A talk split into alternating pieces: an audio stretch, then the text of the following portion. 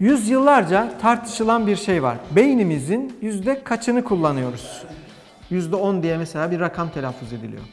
Bir dakika yeni bir bilgi aldım. Yok hayır %10 değil. Daha az. Daha mı az? o daha kötü. Aslında insanların beyinleri ne kadar Ya çok kullanırsan gelişmiş. o kadar gelişiyor. Aşırı gelişmiş ve biz gerçekten çok az bir kısmını kullanıyoruz. Beyin gücümüzü biz nasıl günlük hayatımızda geliştirebiliriz? Sen unutkan mısın mesela? Gereksiz şeyleri unutmayı seçiyorum. Ama mesela beynimi geliştirici, e, gerçekten beynimin güçlenmesini sağlayıcı davranışları yaptığımı düşünüyorum.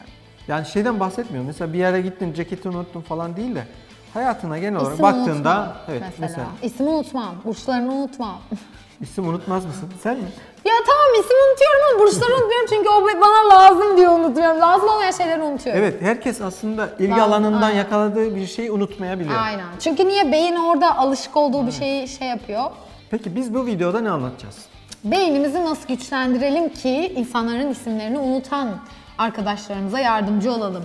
Başka şeyleri unutan arkadaşlarımıza çalışalım. yardımcı olalım. Evet, ders çalışmak için mesela. Çok güzel yöntemler. Yani beynimizi güçlendirmek elimizde.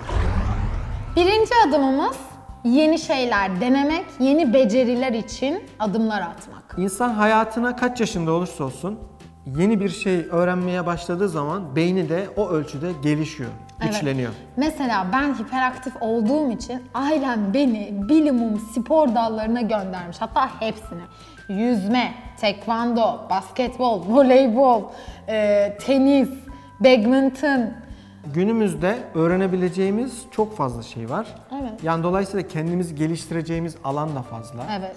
Beynimizi bu sayede güçlendirebiliriz. Evet mesela yeni bir dil öğrenmek.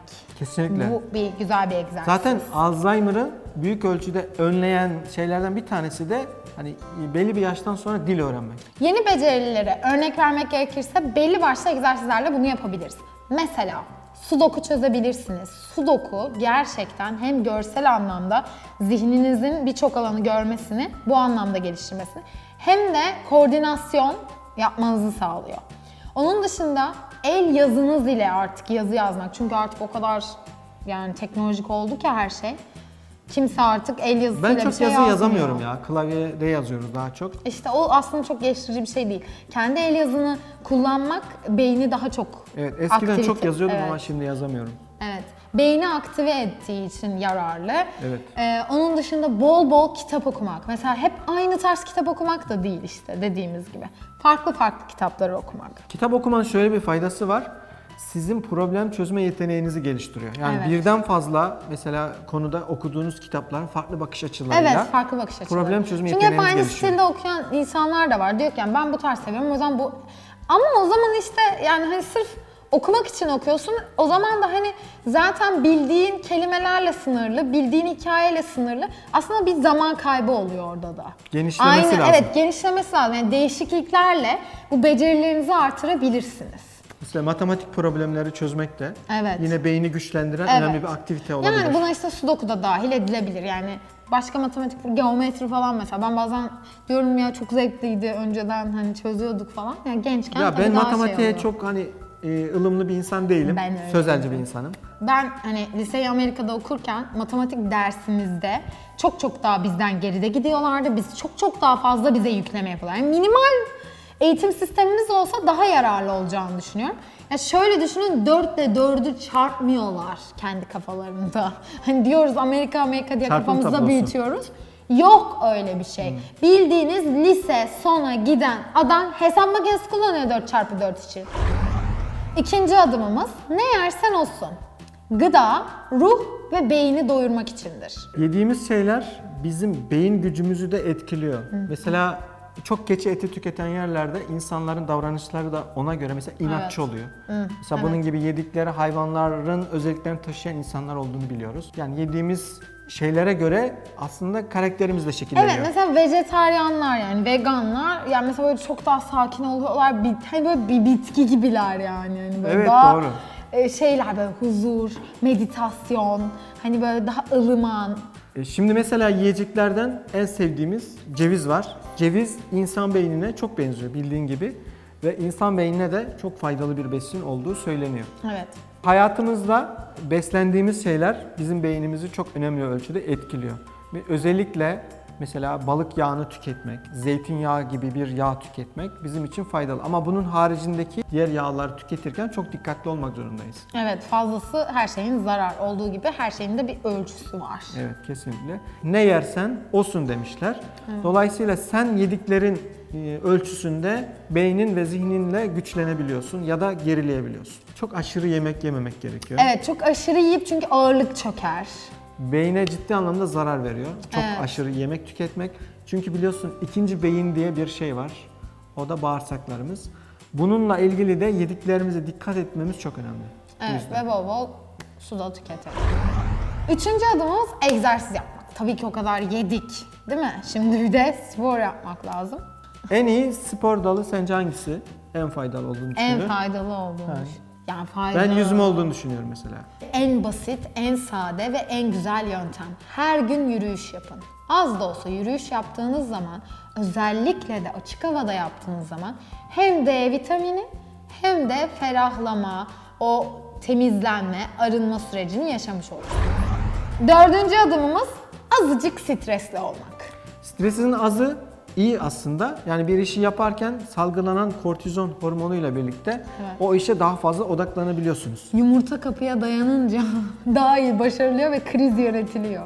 Evet gerçekten son böyle hani Beynin sınav- sınavlara hazırlanma süreçlerini Aynen. düşün mesela üniversitede mesela. O şeyini bütün hani varlığını, yokluğunu koymak zorundasın o işin Evet. içine yani. Yoksa öbür türlü işin içinden çıkamayacaksın, çözemeyeceksin. O yüzden azıcık stres iyi. Ama çoğu da beynimize zehir atıyor. Çok stresten uzak durmalıyız. Yani çözemeyeceğimiz konularda aslında e, içine düştüğümüz stres çok ciddi sıkıntı. Mesela başına bir borcun var, ödeme gibi bir şeyin yok.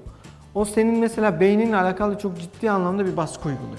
Bu yüzden çok stresten uzak duruyoruz. Az stresli oluyoruz, kendimize zaman zaman ara veriyoruz.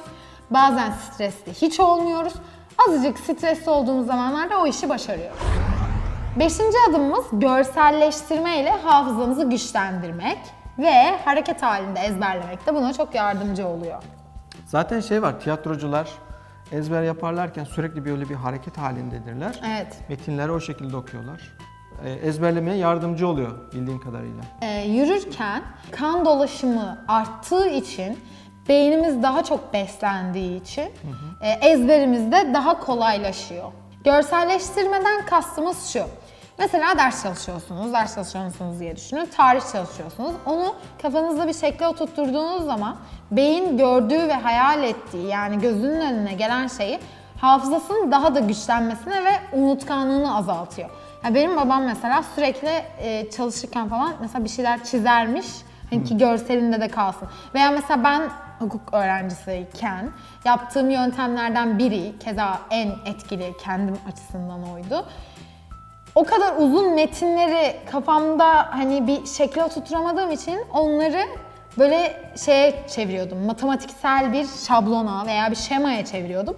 Ve o şema görselimde kaldığı için ha şurada şu yazıyordu, burada bu yazıyor diye görsel hafızamla yararlanıyordum. Bir şeyi şema haline getirdiğin zaman resme dönüşüyor ya, aklında daha kalıcı bir durum oluyor. Altıncı maddemiz tabii ki her şeyde çok önemli olan uyku. Uyumadan önce mutlu, güzel şeyler düşünerek uyumanın da beyne çok ciddi anlamda güzel bir etkisi var. Evet. Mesela ben korku filmi izleyerek uyuyorum. Sen ne yapıyorsun bu konuda? Yani korku filmi hiç tercih ettiğim bir şey değil. İzlemem Bence de yani, mümkün etmeyin zaten. Çünkü ne oluyor o zaman? O e, izlediğiniz filmi yaşıyorsunuz. Yani rüyanızda sonra insanlar mesela duyuyorsundur. İzliyorlar mesela bir film izliyorlar. Ondan sonra uyuyorlar. Sonra da diyorlar ki ay rüyamda şöyle bir şey gördüm ama dün de şunu izlemiştim. O zaman uyumadan önce pozitif, güzel şeyler düşünmek, e, Güzel hayal bir etmek gerekiyor. Aynen. En ideal uyku yöntemi de karanlıkta uyumak. Çünkü beyin şuna alışıyor. Diyor ki evet her yer karanlık ben uyuyorum ve dinleniyorum. Ama bunu da uyanırken alıştırmanız gerekiyor. Yavaş yavaş aydınlanan o ışık sizin göz kapağınıza vuraraktan sizi uyandırmalı. Evet, beyni güçlendirmek için aslında pek çok noktada faydalanabileceğimiz yöntem var. Ancak biz sizler için bazılarını seçtik. Bunları hayatımıza uyguladığımız zaman beynimizin güçlenmesine çok büyük bir yarar sağlamış Evet. olacağız. Teşekkür ederiz. De teşekkür ederim.